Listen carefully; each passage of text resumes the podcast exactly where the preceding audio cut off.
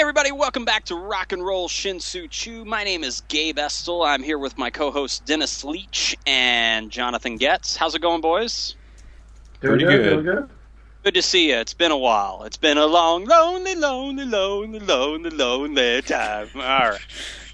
Anyway, oh, you know what? Um, we haven't had a, a show in a while, so we can talk about. Um, obviously in Chicago, and really, I guess around the rest of baseball, but particularly in Chicago, um, the hot stove has been extremely hot. Both teams really, White Sox being reworked. So um, I want to talk a little bit about that before we uh, we get into tonight's focus.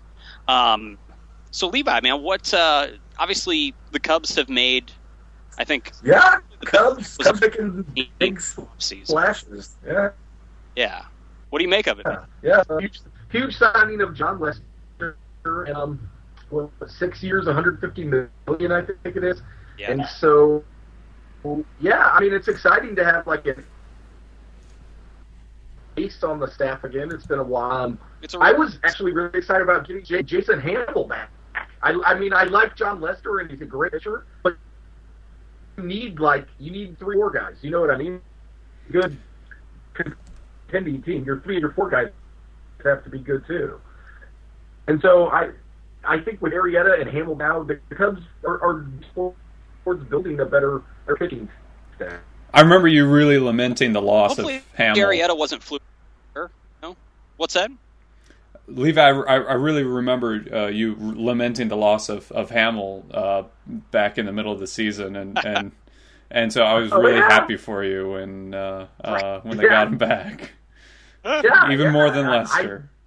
Yeah, right. Yeah, right. Well, no, it's like, and I, when someone gets that kind of years and that kind of money, I'm always going to be hesitant. I'm always going to be. I was the same way when we signed Soriano, and so uh, as a Cubs fan, it's like I've I've been here kind of before, where the big name guy with the big money contract doesn't work out. So I'm just kind of like, I'm, I'm going to ease into it, like. You know, at the middle of the season, if he's like still pitching like a stud and his record's awesome, I'm sure I'll have like the Lester jersey or that I'll be on the bandwagon. You know what I'm saying? But but actually, the thing is, you don't even need to worry about. The, you just need to get to the postseason, and that's when you know Lester's going to show up. And and uh, you know if if he gets a couple crucial wins in the postseason, it's all worth it. yeah, Yeah, no, he, he knows what he's doing in uh, come October. So uh, so yeah, I, I would feel good about it too, man. I mean, like with um, him, Arrieta, Hammel, you know, drops off a little bit after that. Um, and they're they're going to be throwing to a new catcher. We signed is it Miguel Montero? yeah, right. We traded for him, right? Yeah. Yeah, And um, so that'll be interesting to see because Welington Castillo, while I think he's a decent young catcher prospect, I, I you he doesn't have a veteran presence behind the plate, which you need, I think, with pitchers. Yeah, the thing is with me, I, I wasn't I wasn't terribly crazy about the uh, the Montero trade when I first heard about it because I think Welington Welington Castillo is um, I think he needs everyday at bats. You know, I mean, Yeah. in order for him to really develop, he's going to need to be out there every day or just about every day. So Yeah. the veteran catcher bringing that in was kind of a head scratcher to me, particularly when you know he's um, I mean, he doesn't have Lester money, but Montero's, you know, got a pretty high salary. Um, he had a really good year in Arizona about two or three years ago, and uh, they, you know, they brought him, uh, they or they they rewarded him for it. So, uh, it's it's it's a lot of money to take on for a 31 year old catcher, but at the same time, um, you know, he could he could bounce back, and uh, you know, he could be an all star. And I don't I don't think that Theo Epstein is is is really willing uh, to wait for a catcher to develop at this point. I know Exactly. he's he's promised not this next year, but the year after. But it really sounds like they're they're making enough moves that uh, they could they could seriously contend for a spot in the playoffs next year. So if that's the case, then yeah, how long do you wait for your catcher to come around? Yeah. Yep. to me, the Cubs also need another outfielder. You know, I would have uh, the, the the the crop of available outfielders is going to start to thin out relatively soon. Yeah. Uh, yeah. So you know, I would I would jump on that while they can. Hopefully, they can maybe get get that deal done before Christmas. Yeah, and I mean, the, I'm not going to say it was, you know, I'm not going to say he turned out awful or anything by any means, but the last time I did this to try and like nurture a young catcher was with Geovany Soto, and that didn't work out. Mm-mm. And so I think that may have left kind of a bad taste in like the the Cubs organizational mouth of you know trying to work with a young catcher, and they gave him basically all of last year, Castillo. Yeah, I mean, Baker Baker didn't play a ton for the Cubs, right. and so I I think it'll be interesting to see how it plays out with with the catcher thing because they they were talking about maybe doing a platoon like battery in them. So Well, and you do, oh, you always do to an extent. In my row every day. I'm sorry, Jonathan. Go ahead. With catchers, you always do kind of have somewhat of a platoon. Yeah. You know, whether it be you know three games on, one game off, Yeah. or four games on, one game off. So uh, it will it'll be interesting how exactly that is split up. I Um, mean, Montero will have to get most of the time. I mean, he's making like 11 million bucks a year. You know, You I mean, think, so Yeah, so well, yeah, you're not going to put that guy on the I. I, I still think that you know managers are more likely to go with the hot bat and the guy who's uh, you know he they, they don't care who's getting paid what is if, if but if, Well, if the catcher's calling a good game then then he's going to Yeah. give him a better chance. right. if well if Welington tears it up in spring training, it'll be a really tough decision. That'll for be Matt. interesting. Yeah. Yeah. Yeah, yeah. I mean, then well, I don't know what type of deals will be available like in you know March, but I mean, you got Montero for three years still. If you might look into trading Castillo, then Yeah. you know what I mean. If his Yeah. if his value starts to peak, you know, Yeah. everybody everybody wants a good young catcher. So. Mhm. uh, especially one that can hit a little bit. So yeah, you know, he, you might you might look into trading him if uh, if he if he does really pick up the pace in spring training or at the start of the season. Yeah. So. Yeah, good stuff, man. Like I said, I, I still think the Cubs need an outfielder, but I mean, they made the biggest splash really of the offseason so far. Um, Too bad they can't get Milky Cabrera or um uh yeah Melky Cabrera.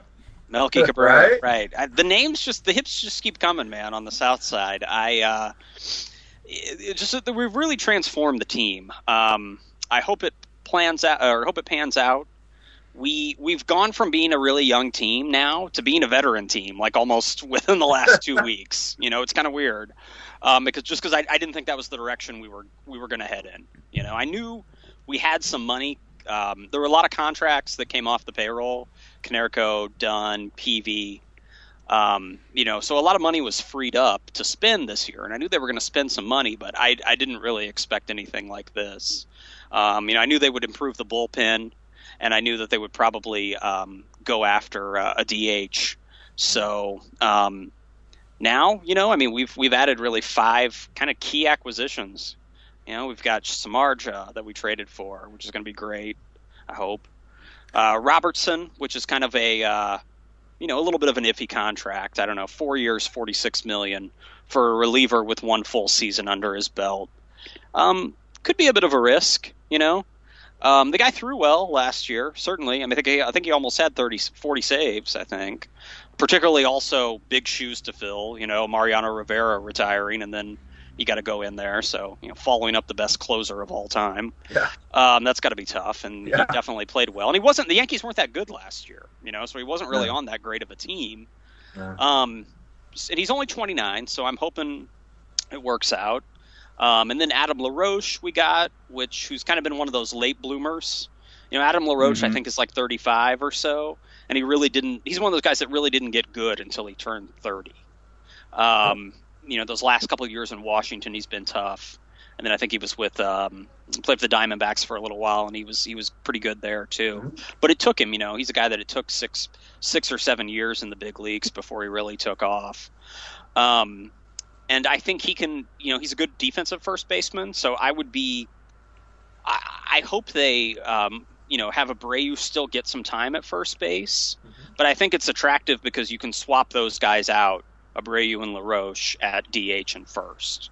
You know, Abreu's defense isn't that great, but you know his bat is just his bat speaks for itself. Yeah. So, uh, but at the same time, you know, I don't want him to totally turn into a DH quite yet. You know, I don't know if that, I don't want no. that to happen when he's 26. Yeah, I think No. he's you too young. Yeah. Yeah. Um, in a few years, sure. So, I, what I've from from what I've read, they're going to try to go with like um, having LaRoche play first base like twice a week. and then and then you know other than that it would be Abreu at first and LaRoche at Hmm. DH. So. So yeah, um, so hopefully LaRoche two year deal, you know, nothing crazy. Um, and if he if he puts up the numbers like he did in Washington, it'll be it'll be a really good signing. Um, And then uh, also uh, we got you know we got Melky Cabrera. Um, so so that's that's a big acquisition. Um, you know he's a guy that uh, didn't he get in trouble a few years ago? Didn't he get popped? Yeah, he got popped when he was on the Royals. Yeah, I think He got popped when he was on the Royals. hmm Okay. I knew that he had served out a suspension. Hopefully that's behind him. Um, he's only 30. He's one of those guys that I thought was older than that. Um, and he can hit. You know, he hit 300 last year, and he's got power. You know, he'll fit in really nicely with a break in the lineup. You know, I mean, that's a real going to be a real Oh, yeah. boon. Uh, and then our other acquisitions was we got this guy um, who actually used to be a starter. Milwaukee converted him to a reliever last year named Zach Duke. Uh, you know, he's a veteran player Oh, as Pittsburgh, well. yeah. Like when the Pirates weren't any good, I knew him as being the only guy that was worth a shit on the Pirates. You know what I mean? Like Yeah. it's like before the Pirates got good Yeah. a couple years Yeah. ago, right? But then like he went to Seattle and like you know Yeah. he he didn't really he didn't really pan out. And then in Milwaukee last year, he looked really good. He was you know probably one of the best setup men in the National League last year. So you know we Hmm. spent a lot of money on the bullpen. You know I mean you got you got two guys in your bullpen that are going to make between them, you know, they're going to make like 17 million bucks next year or something like that. So, so yeah, that's a big investment in um, an area that has a lot of that undergoes a lot of change every year. So that's why I'm always nervous about the bullpen contracts. You know, Yeah. we got we got Duke for three years. You know, he's I think he's like 33, something like Mhm. that. We got um, and then we got we got Robertson for four. You know, at 29, I'm a little you know I'm less anxious about that one.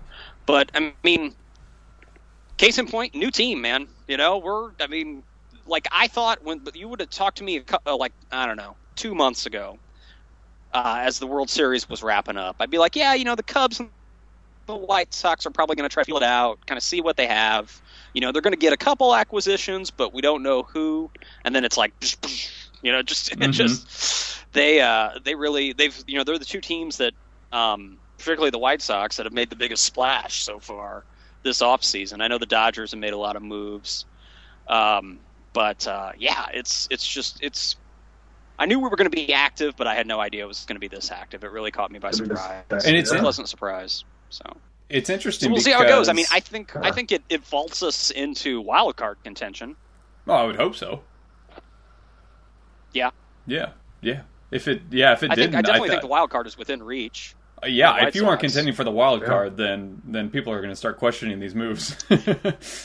Yeah, right. It's it's just going to raise some eyebrows. And I, I think the Cubs could. could I, I mean, I said a couple months ago, I think the Cubs will finish 500 in 2015, and spent money like they want to finish well above 500. So yeah, so yeah, you know, I, I think the Cubs could uh, could the Cubs could could flirt with the wild card in the National League. You know, I don't think it's it's you know totally out of bounds this year. no, and it's interesting because in a way, Theo has kind of taken the pressure off of him. Uh, where yeah. Yeah. he's already said, look, we aren't going to contend f- for much next year, but yeah, in a way, he has kind of set him up to contend, and that's where you might catch uh, lightning in a bottle, uh, much like you saw with the Royals this year, where Mhm. Yeah, a lot of people did think they were going to contend, but they always let people down, and then they weren't contending, and then the pressure was off because they weren't contending, and then they took off and and just um, uh, you know took the playoffs by storm. So I, I think Theo kind of has that in mind for the Cubs next year. Yeah. Yeah. Yeah. I, like I said, you know, another outfielder and, you know, the fourth and fifth spots in the rotation are going to be a little shaky, but yeah. You well, know, I that's mean, what's that's what spring training's for, and that's where you hope you know some guys step up, um, whether it be from the farm system or a veteran that you didn't think still had anything left uh, steps up and Yeah. and as a role player. Yeah, yeah. Yeah. We, I mean, the the Cubs do have a really good pitching prospect. Who a lot of people weren't really thinking of the big this season, but maybe next the season after. So, so it would be it'll be interesting to see how he does this spring because I'm sure they'll throw him out there. Yeah, yeah, you might as well. Well, man, it's it's gonna be it's gonna be a lot of fun. Now, the Royals, I want to talk about before we um, before we shift over to music. Um, you know, you had a team that you know was one win away from the world from capturing the World Series, and you haven't really been that active, other than No. getting Kendrys Morales. No, who, I don't know if you've seen that guy over the last couple of years. Keep that guy away away from Gates's. All right, when he gets to Kansas City. Yeah. Okay. Yeah, yeah. Seriously. Hopefully, hopefully Billy he Butler showed up didn't. in Seattle about. Yeah, uh, you know Billy So was. a- I, I don't know, man. Go ahead. Billy Billy was a big fan of the uh, uh, of the barbecue joints around town, so hopefully he didn't leave uh, you know his his maps uh, to all of these uh, barbecue hopping uh, establishments. Uh, so so Kendrys can you know uh, continue rehabbing that knee and uh, that that he busted up a few years ago. And uh, you know, yeah, in a way, they yeah they replaced Butler with with with Morales, and Morales is basically a cheaper Billy Butler, and not quite as good. Um, so I don't think that that's a move that says anything about the Royals getting better or worse. I don't think uh, Billy Butler or Kendrys Morales, uh, uh, you know, their their, se- their season next year doesn't hinge on either one of those players. Uh, so hopefully they, you know, they they, they can uh, pull the trigger on uh, maybe a trade um, with their pitching depth to acquire a better bat. Yeah. Yeah, maybe. I mean, it's. I, I thought they overpaid a little bit. You know, two years, seventeen million for a guy that that hasn't played a full season in a, in a little while. Um, so, I don't know. Yeah. It's they had to do something. They had to get some power in that lineup. So, who knows? He could turn it around as well and and hit thirty home runs. You know, Uh, possibility. eh, It's only thirty one. Yeah, uh, it's it's been a long time since somebody's hit 30 home runs for the Royals, so I don't think Yeah. anybody's counting on that. And then um, your rotation next year. Who's going to be after Ventura and Duffy? And then is it Guthrie? Guthrie still around? Yeah, yeah, yeah, Guthrie. Um, and uh, with the gosh, with the rest of it, uh, um, Is Bruce Chen still playing? no, no, no, they cut him. Um, they released him uh, late last season. Um, so you know they might have uh, a couple younger guys um, competing for a rotation spot. Uh, otherwise, that's a good question. Um, what comes up there? Be interesting to see what the Tigers do as well. I don't know if you guys saw they got Cespedes um, a few Yeah. days ago via trade. Yeah, Um, Yeah, um, uh, you know, I, I think uh, Cespedes is not hasn't been well received in many uh, No. uh, uh, clubhouses. It sounds like, um, so I think uh, uh, the Red Sox had to pull that trigger, um, even though he produced for him. Yeah. He was he was He's like the new Milton Bradley. Yeah. yeah. exactly. Um, uh, so yeah, it's it's scary for you know if if he's if he really develops next year, the Tigers could be pretty awfully good. But you know when everybody Still a lot penciled of in, talent on that team. It's yeah, old, everybody penciled in the still a lot. Tigers for the. World They're- Series when they got David Price, and that didn't work out so well. So Right. Well, uh, they traded Porcello, right, to get him. I yeah, think. yeah, yeah, Okay. yeah. The Red Sox Right, got okay.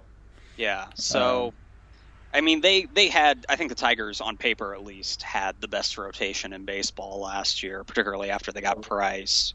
but they were paper Uh, Tigers. They were paper. There you go. There you Thank- go. So we'll see, man. Uh, we'll obviously stick to rock and roll Shinsu Chu. Come the spring, we'll certainly make our predictions. Um, but yeah, there's still some moves to be made. You know, there's obviously you still got the biggest pitcher um, in Max Yep, Scherzer. Scherzer. Scherzer Shields is Um, out there. Shields is out there. Shields, yeah. Yeah. So um, Chase uh, Headley, Jake- Rasmus, Lowrie. Chase Headley, Colby Rasmus. Yeah, there's still some talent yeah. out there. Jake Peavy is Peavy's not a still huge available? name, but Jake he's Peavy. out there. Yeah, yeah, but I I would go um and this is coming from a guy who he didn't do anything for the White Sox. Um you know, I would go like, you know, a a, a one year high Yeah. salary, you he's know, only like 33. Yeah, right. He, he's one of those guys you think for some reason you thought I thought he was like Yeah, I- 38, Yeah, I you thought know. he's like 40. Yeah. yeah, he came into the league when he came into San Diego, he he must have arrived pretty young. Mhm. Um, but but yeah, so he's still out there, and um, you know you could get him reasonably, I think. Yeah. And when when I say reasonably, I'm thinking like two years, twenty million. You I might was be able to to get 10 him. mil a year. Yeah, you might be able to get him for that. yeah. Um, and, you know, I, if I were the Cubs, I would consider it. Um, he, I, his injury record sucks. Yeah. I can speak to that, but um, I mean, then you know you'd have four solid starters if you got him, and you know you that could that could get it done. You Yeah. know, Yeah. pending Yeah. pending Peavy's health. So yeah. Well, anyway, well, good stuff on the hot stove. Um, I uh, always fun, and even more so this year with both Chicago teams being so active. Mhm. All right, um, you know, the hot stove season is still underway. The music season, if you want to call it that, coming to a close. Right, just a couple weeks left in the year. And I wanted to talk to you guys about what you thought were the best albums of 2014. Um, the way we, for the fans at home, the way we set it up is each of us are going to choose. We've chosen three um, that we're going to share with you. And then, guys, what I thought I would do is if we've got any more, I'm going to post some of those on Facebook as well. You know, maybe like a list of six or seven or something definitely. like that. Yeah. So, you know, we can have some more fun with it online um, on Facebook and Twitter. So, um, yeah, so we're going to do three each. Uh, give a little bit of rationale about why we think these albums worked so well. And then after that, we've got a conversation about some folks who are still putting out albums and still touring, but maybe they shouldn't. So we'll get to that as well. Um, you want, I think we'll go around here. Levi, do you want to start us off with your, your three records, man? What uh, what really grabbed your ears this year? Um, first off, the first album is an album by a band called Brownout, and the name of the album is called Brown Sabbath. Okay. And a lot of people are going to be like, "Wow, that's really weird." Well, what it is is it's um, a bunch of Latin Americans playing Latin American style music, but it's all Black Sabbath covers, and That's it's a awesome. really, really cool concept for a record. Oh yeah. And um, the singer is excellent. Um, sounds a little like Ozzy, and the whole record is just full of congas and horns, and you wouldn't think it would work with Black Sabbath songs, but it does. It, I I can't recommend it enough. I was just driving around listening to it in a friend's car like a week ago. So before we were thinking about what our topics would be for the show, I I knew I wanted that album to be the first one I chose. Is it all Ozzy stuff, or they do any Dio tunes too? As far as I know, it's just Black Sabbath with Ozzy. Okay, Yeah. makes sense. Right. The um, I don't know if they're coming out with another one. I had heard they possibly might make like a second volume of it. Um, Do because heaven the and hell in its entirety. Right? You know. No, for you, Gabe, they're doing technical ecstasy, buddy. Oh man, I like that record. I like it a lot. I, I a lot of people don't, but I like it. I also like Never Say Die, and a lot of people hate that one. So Oh yeah, yeah. I'm the later, weirdo. the later Black Sabbath. A lot of people, a lot of people hate it, man. Divisive, I, I don't yeah. agree. Yeah, I don't. and, um, I, I like them too. Anyway, so yeah.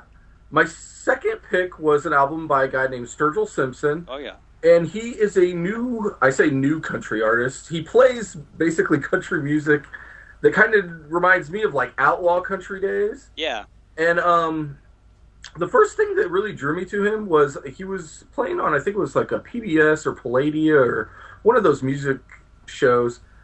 And i couldn't see the tv i was like in the other room. I could just hear the voice and so I was like, man, it, like, it, do they have some like old country western guy singing? and so I like w- went around the corner. Yeah, I you know like Merle Haggard and Waylon had a kid is what it sounds like, and um, it's just excellent music. Um, I can't think of the name of the album. It's like meta metaphysical Me- metamodern sounds. meta modern sounds in, in uh, something country music. in country music. Yeah, yeah, yeah. yeah yeah. It's, it's a Sergeant Pepper's like yes, title. it's a Yeah, very Yeah. long yeah, title, Right. and um, Which he gave a great explanation of in an interview on NPR.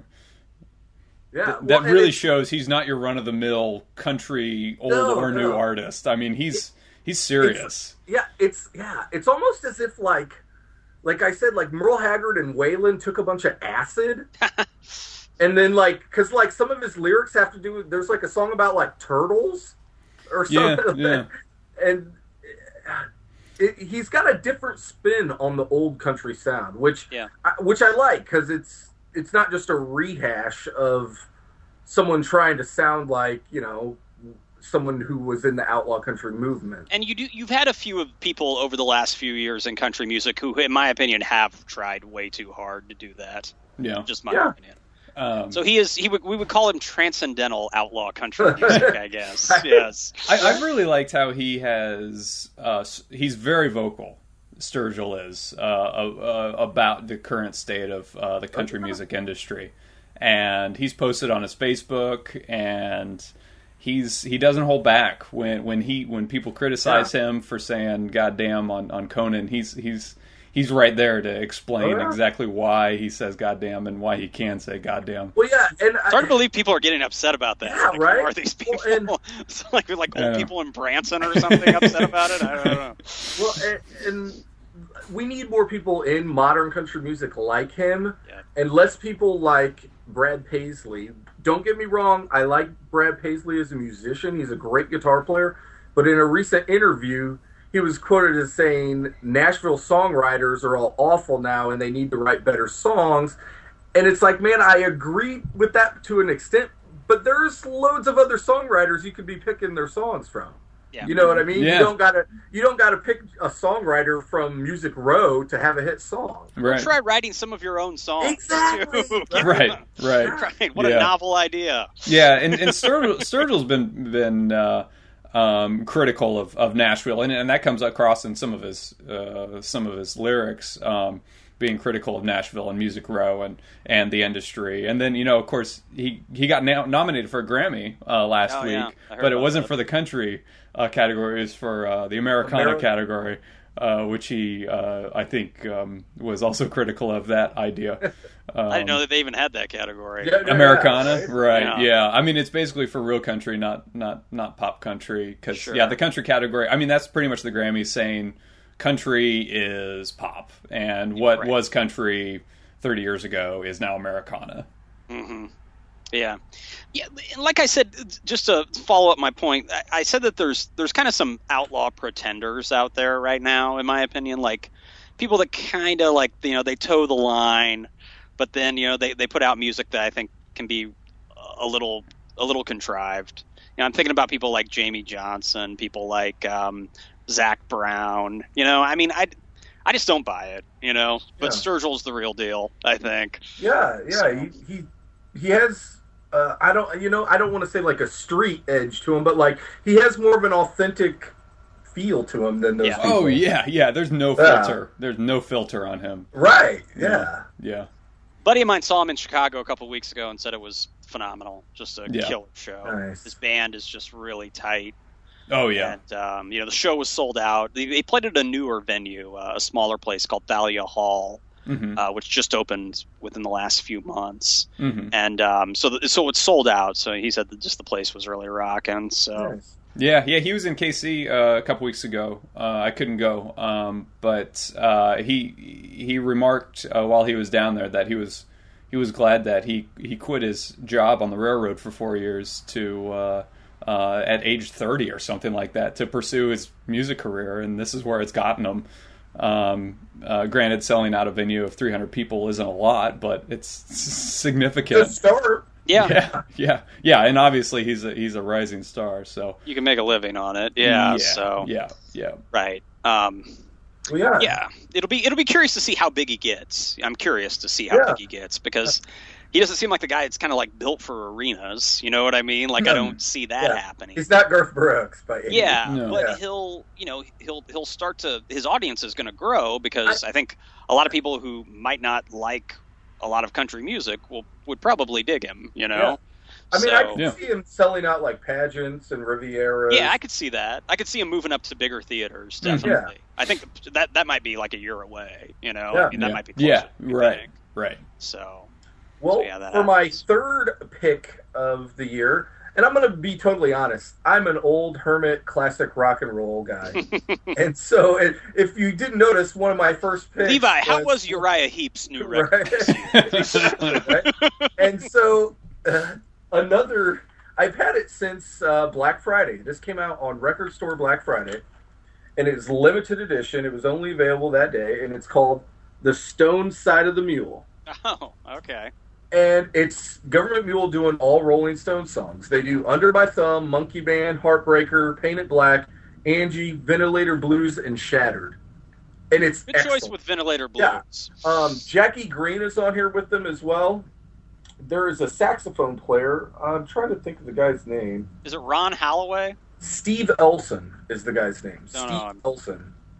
And it's even Matt Abts sings a song. There's like a, a picture of Matt singing. Nice, nice. The uh, it's a really really fun record. And in response, I guess this is like was kind of tied in. They're releasing either this week or next week a Dark Side of the Mule. Yeah. Oh, And really? it's, it's going to be the the Mule doing all Pink Floyd songs. So, Really? Yeah, yeah. Two of my favorite records are new bands doing old bands music.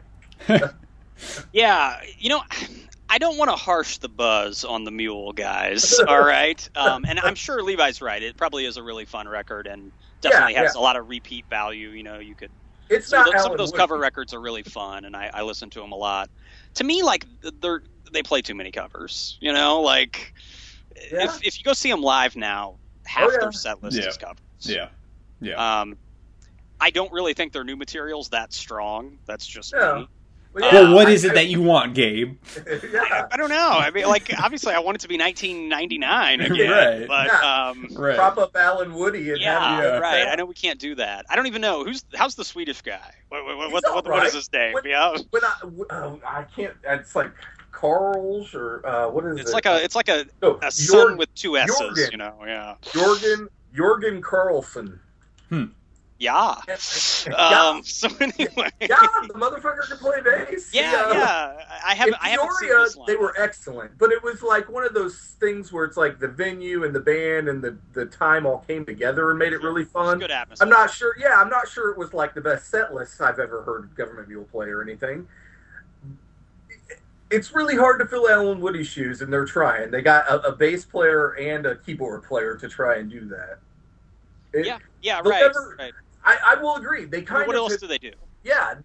After he passed away, they kind of transitioned from a band that did a lot of new original music to it's like Warren's trying to keep the band alive, so they They become had all those guests too. They was Right, like the become deep more- into the yeah, mule. musicians Yeah, in and out. yeah. they've always they've become like a party band. I almost want to say Yeah. like there were so many young hippies at the at the show. I had never seen that many like young head people at, at a government mule show, and it was Yeah. like they must be kind of one of the trendy bands. Like everybody used to go to Mo, or everybody used to go to Umphrey's McGee or String Cheese. Yeah. It was like there was a bunch of young hippie kids at Government Mule, and it took me by surprise. The audience has gotten more granola the last few Yeah. times I have seen them. Actually, I think I think I'm going to bring up the mule later in the show. Uh, Okay. When when we uh, discuss uh, uh, the Mm. next topic. Yes.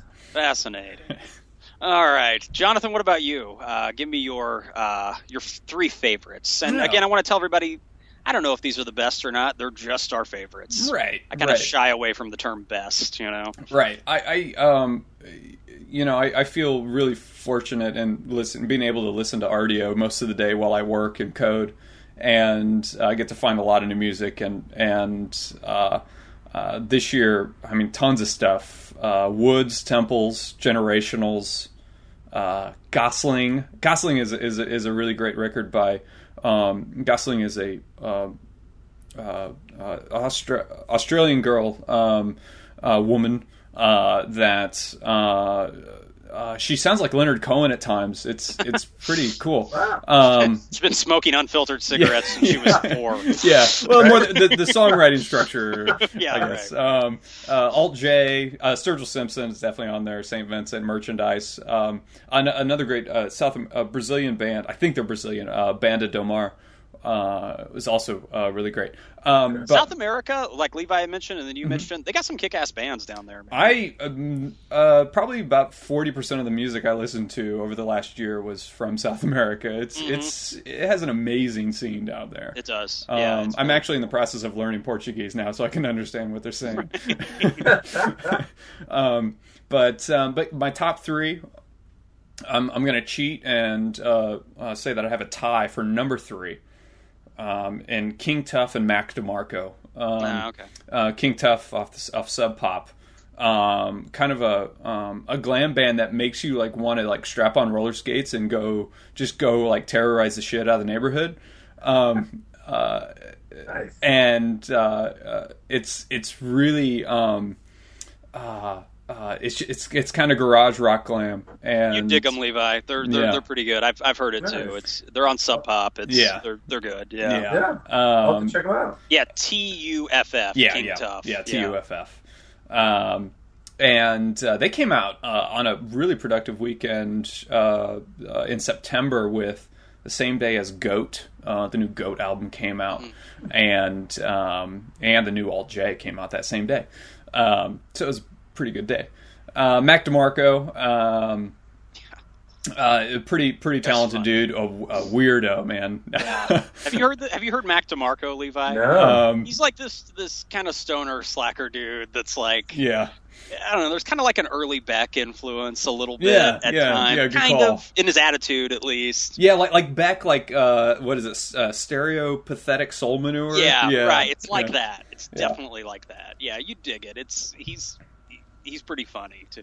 I'm I'm concerned about him. I just hope he's like still alive in a couple years. right. Um, he he got arrested at his own show. Uh, uh, a couple weeks ago when he was uh he just like everybody it was a small joint and he was like climbing the rafters with everybody else and he climbed into the um all the way into the upper deck or not the upper deck but the balcony and um where he was promptly I guess he was arrested and they took him outside and he's like hey I'm the performer and and they didn't they either didn't believe him or didn't realize that he was the performer when they arrested him. He's like, my band is on stage right now, so you need to let me back on there. um, uh, he's insane. Yeah, I mean, he's hung from the rafters and had a thumb stuck up his own butt at during a show. so he's got a GG Allin vibe going on Right. too. Uh, Have you ever heard of Mickey Avalon? Kind of sounds a little bit like Yeah. a Mickey Avalon type of thing. but he's really I mean he, he writes some great songs. He- Yeah. It's um uh it, really really excited about him. Um, but I just hope he like doesn't take it too far, you know. Um, right. Uh, the the Pit- Pitchfork has a nice uh, uh, piece on him, a nice feature piece on him uh, that I recommend checking out on their website. Um, uh, my number two album is uh, The Dø. Uh, this and and this is uh, total geekdom because I actually traveled. Um, I was in Paris a couple weeks ago, and uh, this is only available in Paris right now. Oh. And um, Oh, wee wee. yeah, yeah. Uh, and and the Dø is is kind of um, uh, uh, you know a bit of an uh, electro pop indie band. Um, just uh, primarily the the guy and the girl, and um, that they they have three albums, and their second one I was is probably one of my favorite releases of the last few years, called Both Ways Open Jaws, and their new album came out in Paris in September and I kept waiting for it to become available, and it, and and you. Uh, and actually, it's not available in the U.S. until January. So this will probably be on some people's top 2015 release list. But Ah. I'm so on top of it that it's on my top 2014 Boom. releases. I see. And I'm not just putting it up there um, because I got it. I've listened to it like 12 times uh, over the last week, and it's definitely worthy of it. Um, it's uh, some really unique music. Uh, it's it's as close to. I mean, it's definitely not full on dance music because I'm not real, real big into dance music, but um, it touches upon it at times, and so that's it's something different. Um, I can handle that in limited doses. You know? right, Like right, the- right, right. Um, And Yeah. it's really creative songwriting, um, really creative. Um, so yeah, the Dø man, check them out. It, uh, uh, it- they're from uh, uh, Sweden or, or Finland and Paris. One of them is from each. Um, so uh, yeah, that's number two, and then number one, uh, which uh, I think uh, this will segue into your list, Gabe, um, is go. the War on Drugs, uh, Lost in the Dream Yeah. and uh, this is uh, the much anticipated uh, follow up uh, uh, to their Slave Ambient album, uh, which was literally in my car for uh, three years uh, uh, without removing it from the CD player. Um, because they sound awesome in cars. For some reason, I think the War on Drugs sounds like amazing in a car. Um, but you know, when I got this, I, I didn't know what to think um, because it, it takes a little bit for the War on Drugs to really develop uh, as you listen to it. It's so textured and and um, in depth uh, that you know, a, a couple listens isn't going to do it. They're almost like Radiohead in that sense. Yeah. Um, uh, though they're not as technical as Radiohead by any means. Um, Sure. It's a different approach, uh, uh, is what I'm trying to say, and uh, a bit, you know, a bit more of an elongated approach where where it's you know kind of wispy guitars and, and a lot of Mm-hmm. a lot of reverb. Um, but uh, I mean, it's the songs on here are epic. Well, thanks, guys. Good choices all around. Um, and you know, I share one of Jonathan's selections, "The War on Drugs." Um, I've I've been pretty uh, pretty transparent how I feel about this album this whole year. You know, Levi's probably sick of hearing Jonathan and I talk about it all the time. Uh, but hey, man, when you're good, you're good, and this is the record that really, in my opinion, kind of cements their status as like one of the best bands playing music right now. You know, um, as Jonathan had mentioned, you know, they're this is their fourth record. Um, yeah, yeah, they're fourth. Is it is it fourth? Yeah, there's Future Weather is before. Oh yeah, that, that's kind of like a It's kind of like an EP. EP, Yeah, kind of, yeah. yeah, So okay, f- three and a half. yeah, right, three and a half. And you know, they just this one they really just hit it out of the park. They really kind of it seems like to me, um, kind of figured out really who they are, you know, as a band and what sound they're going to have going forward. Um, so it's just such a beautiful record. It, it just flows so well from start to finish. Also, one thing they do really well that I don't really care for in music is rock music. They use the saxophone really tastefully Right, right. you know, and, they they play it live too. They've got a guy on sax, and it, it works really well. Um, and when I say I don't like the sax, like I don't like it like in an '80s regard. Like I love like you know Bobby Keys and Spotlight like- on the saxophone. right spotlight on the sax. You So, yeah. so your nightmare is like the the saxophone solo from old time rock and rolls, just Yeah. like over and over and over. Right. That or the guy, the, the shirtless guy in the Lost Boys doing the saxophone solo. He's even though he's doing the call, he's playing a call song. Yeah, I still yeah. believe. But yeah, that guy's. anyway, um, so the war on drugs. You know, I haven't really been this this excited about what a band can do since probably my morning jacket about seven or eight years ago. Yeah. Probably, oh, right around 2005 when they put out Z. You know, it's Right, like, wow, this is right. this is these guys are going to become one of my favorite bands, and the War on Drugs have definitely done the same as well. Um, also, you know, and you don't, I don't know, you don't see this as much as you used to. Um, Adam, and we can't figure out how to pronounce his last name. Um, he tears up the guitar, man. I mean, he's he can he can. He's got rip. some chops. Yeah, he always plays the Cyclone too, which I like. yeah, yeah. He likes he likes the cyclone, so um, I've always liked the sound that those have put out, and he gets um, he gets really uh, he, he gets better with you know every release. Um, also, you know, as I mentioned this earlier, you know, their first record had Kurt Vile on it, and you know they lose a key member, and then like both parties become better. Mm-hmm. You know, you don't see that that often. Like Mhm. Kurt Vile leaves and you know just puts out a couple great records, and the War on Drugs, um, you know, do the same. So it's a pretty cool, it's a pretty talented circle of people there in Philadelphia. Mm-hmm. So, um, my other two favorites. Um, this is a band that actually I read recently on Facebook that they just broke up. They just played their last show in Brooklyn um, a couple weeks ago, and it's a band called Yellow Ostrich. Um, they've put out about five records, been pretty prolific. They've put out about five records since 2009, and each one I've heard them all on Rdio, and they each keep getting better. Their last one was really good too, um, but their record Cosmos, um, I think, is a really strong record. Um, it's very, and this is kind of a generic term, it's very eclectic. Like they've got Spanish guitar on some songs, and then other songs are really just kind of gnarly and rock. Um, they've got a connection to. I don't know if you guys have heard Bishop Allen. They've got a connection to to that artist as well. Um, so I'm sad that you know they're they're not going to play anymore, but uh, they left us with a really really good LP that I think everybody everybody should listen to. It's one of my favorites. Um, and then my my third act is you know someone who if you would have told me like a year ago this person will put out one of the best albums of 2014 I'd have been like I don't think so. Um, I really, like the I, I should say I really really like the Lana Del Rey record Violence. Um, I didn't know what to expect. I thought like her last album was okay. You know, it, it wasn't necessarily my thing, But this album really just, you know, it's one of those things I was listening to it at work, and it kind of made me just stop what I'm doing. You know, Mm-hmm. it's just so it's so gorgeous. Um, it's very moody. You know, it's kind of got like a noirish feel. It's Yeah. kind of like an updated Mazzy Star. You know, it's got that feel to it. She Yeah. worked with Dan Auerbach on it, so she's like, you know, she's I didn't know he was herself with good people. I'm sorry, what's that? I didn't know he was on there. Yeah, he produced a few of That's the cool. tracks. Yeah. Um, so, you know, I'm really excited about what she's going to do next, and it's well written. You know, the lyrics are like kind of tongue in cheek, uh, but the the the the uh, the music is very moody though.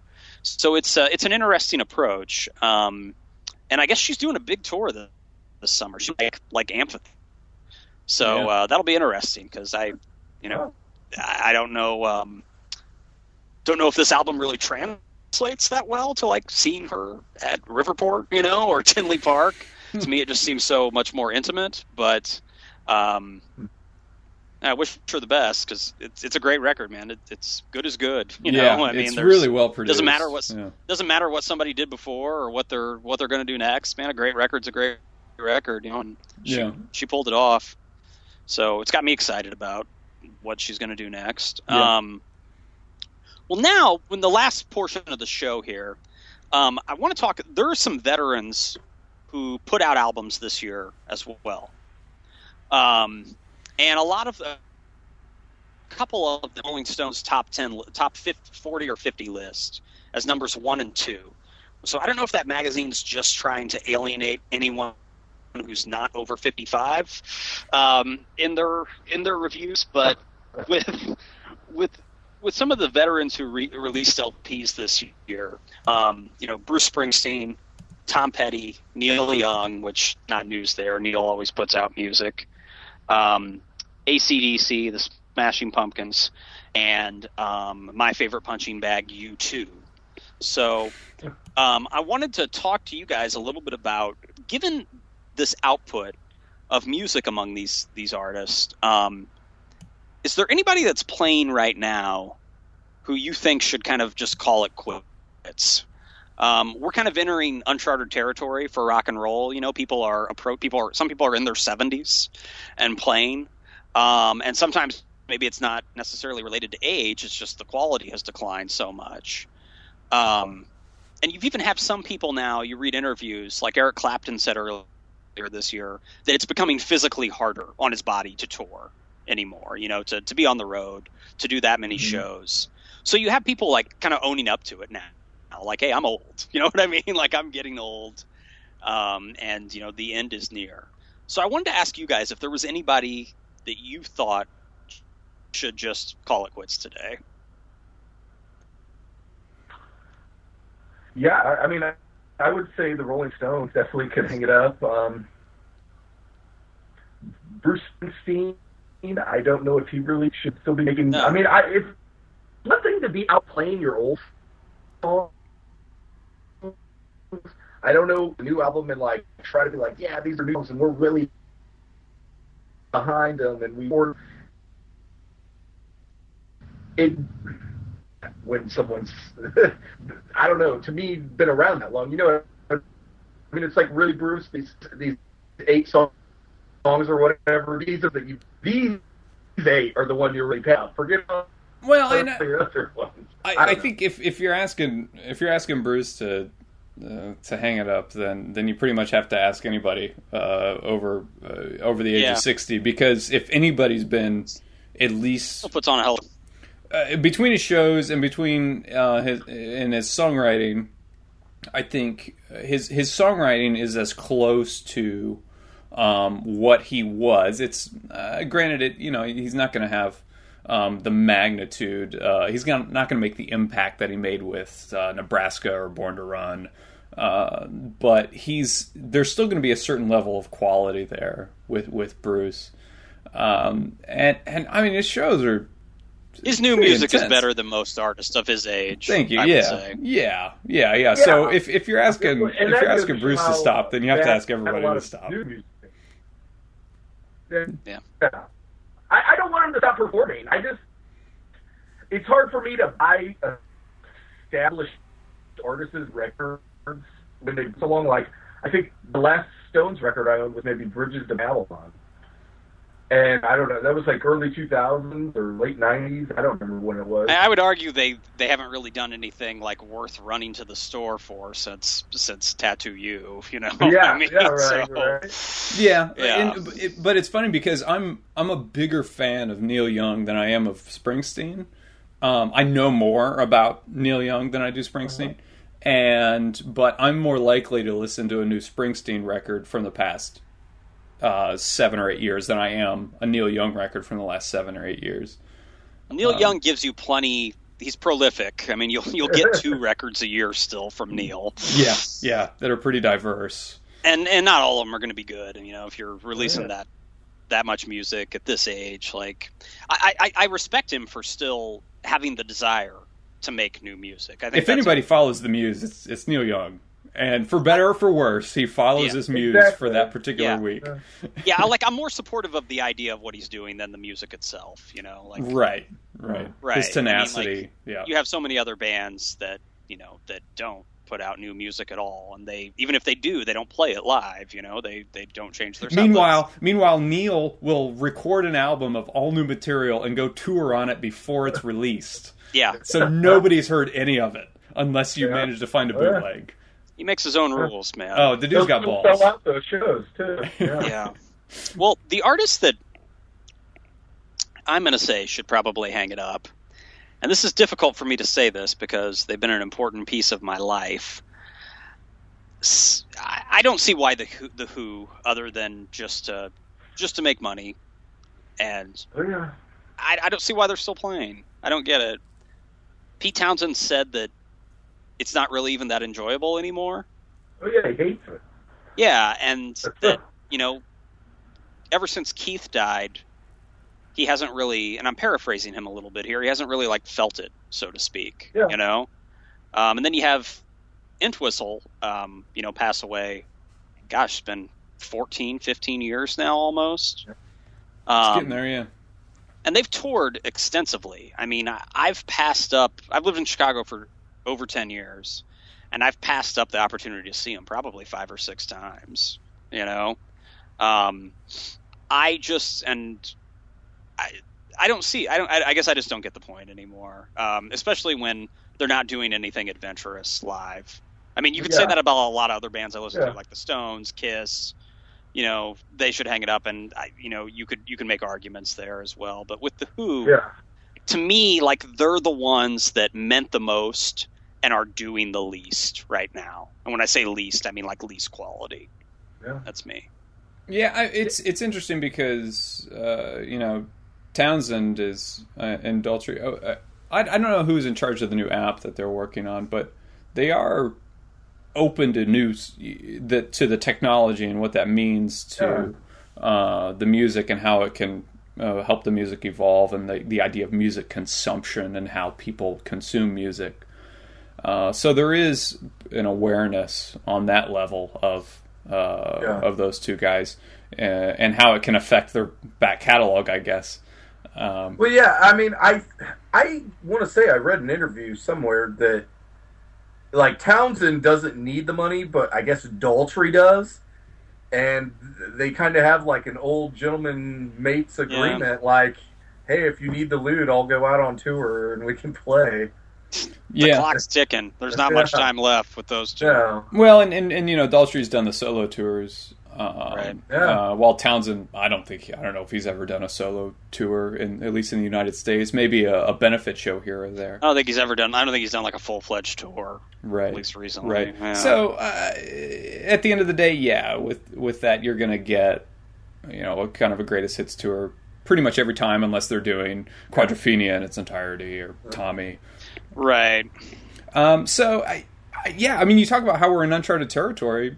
These guys still got to pay the bills. They So, do. They do. even if um, they're even if they're rich, you have to stay rich. You know what I mean? Yeah, Right, you have a yeah. Level, Yeah. a certain level you're accustomed to. I mean, Yeah. like with the Who and the Rolling Stones, maybe not the Stones as much, but with the Who, it's probably like, well, you know, we, I own like, you know, like five homes. Like I, I've got to, you know, pay the bills. Whereas Oh, like yeah. if, if it's somebody like the Marshall Tucker Band or Nazareth, like they probably have to be on the road. Road. You know what Yeah, I mean? Like they, yeah. Yeah. yeah, that's probably a little different there um, for some other other veteran artists. You know, it's out of it's out of necessity. Yeah. Um, whereas you know, I guess with you know the Who it might be out of necessity as well, but it's it's to continue to live an opulent Yeah, lifestyle. You know, Yeah. whereas with with whoever's in the Marshall Tucker band, I think just the lead singer Paul Riddle now, like it's probably just to Yeah. just to pay the Paying bills. Yeah. There's- yeah, and there's no shame in that, you know. Yeah. Like, I mean, what else is he going to do? You know, he doesn't have a law degree. He's you know sixty something years old. Mm-hmm. Um, I guess you start to question like, you know, what what's the cutoff for original members in the band? You know, you look at Lynyrd Skynyrd, and they've got Gary Rossington, and I think you could almost qualify Rickey Medlocke as just because he played with them before Yeah. before he, he formed Blackfoot. But you know, they're kind of the quintessential like, you know, Yeah, yeah. Garrett, one guy and a bunch of hired hands. Yeah. They're Yeah. the two that are left. Yeah. yeah. Yeah. Yeah. So And, and and but if you think it, and it just brings up the question of you know what does it mean, you know what does it mean to to tour under a band's name and to tour while you have nothing new to say, um, and is there Right. shame, is there any shame in, in being a jukebox essentially? Uh, I think uh, you know, like anything, there's a big gray Yeah. area there, and with some bands you expect more out of their tours, and some bands you don't expect as much. Um, but if they're willing to play, then that's great. That's better than being dead. yeah, people show up, people pay, people have a good time. So yeah, well, um, and, and it's almost that way with you know it, with a baseball player too, man. If if a team's willing to give you a one year deal, you know what I mean, and you're at you're the twilight of your career, a lot of guys are going to oh, take yeah. it. And, so and you're still you're still doing what you want to do. right, yeah, and it's not always about the money. Sometimes it's just like you know Yeah. th- they get addicted to being in that dugout, or they get addicted to being on that stage, and Being you can't argue with that. Yeah. You know, Absolutely. You can't argue with that. Probably at all. it's probably really lonely, you know, when when it when it ends. yeah. Um, I'm sure like Mariano Rivera is probably just like pacing, or like Jeter is probably just like pacing around the house right now, you know, like, you know. Um, so yeah, um, but yeah, there's uh, there's kind of a lot of Jason Giambis in rock and roll right now, still still hanging Yeah. in there. Brian Roberts. Yeah, right. Yeah, um, Latroy Hawkins. Wow. Latroy Hawkins is 41, dude. He's still playing. no kidding. I don't know if he's under contract right now, but like he hasn't officially retired, to my knowledge. Wow. Yeah. Yeah, yeah. I think Rickey Henderson is still saying that man. he's he's ready to sign with somebody. Yeah. Hinder, Hinder, Rickey Henderson's like, I haven't officially retired. He hasn't. right? Like, I don't. haven't- I don't know if he ever officially played in a while. retired. Yeah. Well, Julio Franco was like 48 when he, and you know, he took a few at bats, probably what three, four years ago. Right? Yeah. There was a question Yeah. as to whether or not Jamie Moyer um, he would he would year. play as a fifty year old. Yeah, Yeah. Jamie Moyer. Yeah, yeah. That would be cool. I would Yeah. like to see that. Uh, you know, um, Gordie Howe did that uh, in the NHL, um, uh, where he played. I think Yeah. five decades was it? Uh, he played so that he could Yeah. play in five different decades. Granted, he I think his last decade that he played it was for a minor league team or the WHL or something like that. Um, but yeah, I mean these guys just kind of like love to do that stuff, and Yeah. it's I mean Yeah. it goes without saying initially, but I, I, uh, yeah. later on down the road, it's it's easy to forget that you know this is all these guys have known since they were you know twelve or thirteen or fourteen years old. It's unique when you see someone who can walk away from it early without any qualms. You know, like I'm Mhm. switching to football for a second, like Barry Sanders. You Barry know, Sanders, Jim Brown, yeah, Yeah. Like, he yeah, like, Yeah. you know, he Left didn't, at his prime. yeah, Yeah. yeah, yeah. weird. But Yeah. I kind of respect the guy for saying, you know, this, I, you know, this this doesn't have to be the rest of my life. You know, I yeah. I guess at the end of the day, I'm for people doing whatever they want to do. I just think that um, in the in the case of the Who, the qualities suffered quite. it's a bit. it's more romantic With their for us right it's more romantic for us the consumers of what they produce when they do it when when they step away when they're still on top granted we don't want them to die because Yeah. then it's like jeff buckley and you're really bummed about it or shannon hoon or something and Yeah, and you think of what could have been Yeah. but when they let's say that they like produce eight albums and they're all really great uh, or really good uh, and then they step away there's like a bit more respect for that even though it's like uh, the alternative is is them like still producing music, though it might not be as good. Uh, Sure. So you know, it, it's it's it's definitely a different viewpoint from our perspective than it is from their perspective. Pete Townshend is not going to write the equivalent of a song at 67, 68 that he wrote at 25. You know, it's just it's just not going to happen. You're in a different headspace. And it, he's know, in different even headspace, and we are in a different headspace. You know, it's different times, and think about you know how music has changed since you know like Quadrophenia came out, and you know, let's say that all of a sudden they just released Tommy, it wouldn't be as big or was well received as it was back in the '60s and No, '70s. It wouldn't be an event like Right. it was then. Yeah. yeah. there's a time and place with all of that uh, creative production. Well, good points, guys. Um, I think we're going to wrap it up there. We're at about the hour mark here, so I appreciate everybody, everybody listening, and uh, don't forget to like our Facebook page, uh, follow us on Twitter as well, Rock and Chew, and um, Rock and Chew, rockandchoo.com is going to be up. So check out the rockchoo.com. website. We're working on Rock- me, rockchoo.com. Rock Chew. Um, rock. That's R O C K C H O O dot com. That'll be up and running. Um, you know, we, In you can check us out on SoundCloud. Yeah. What's that? Yes. In 2015. you can check us out on SoundCloud. You can check us out on um, on iTunes as YouTube. well.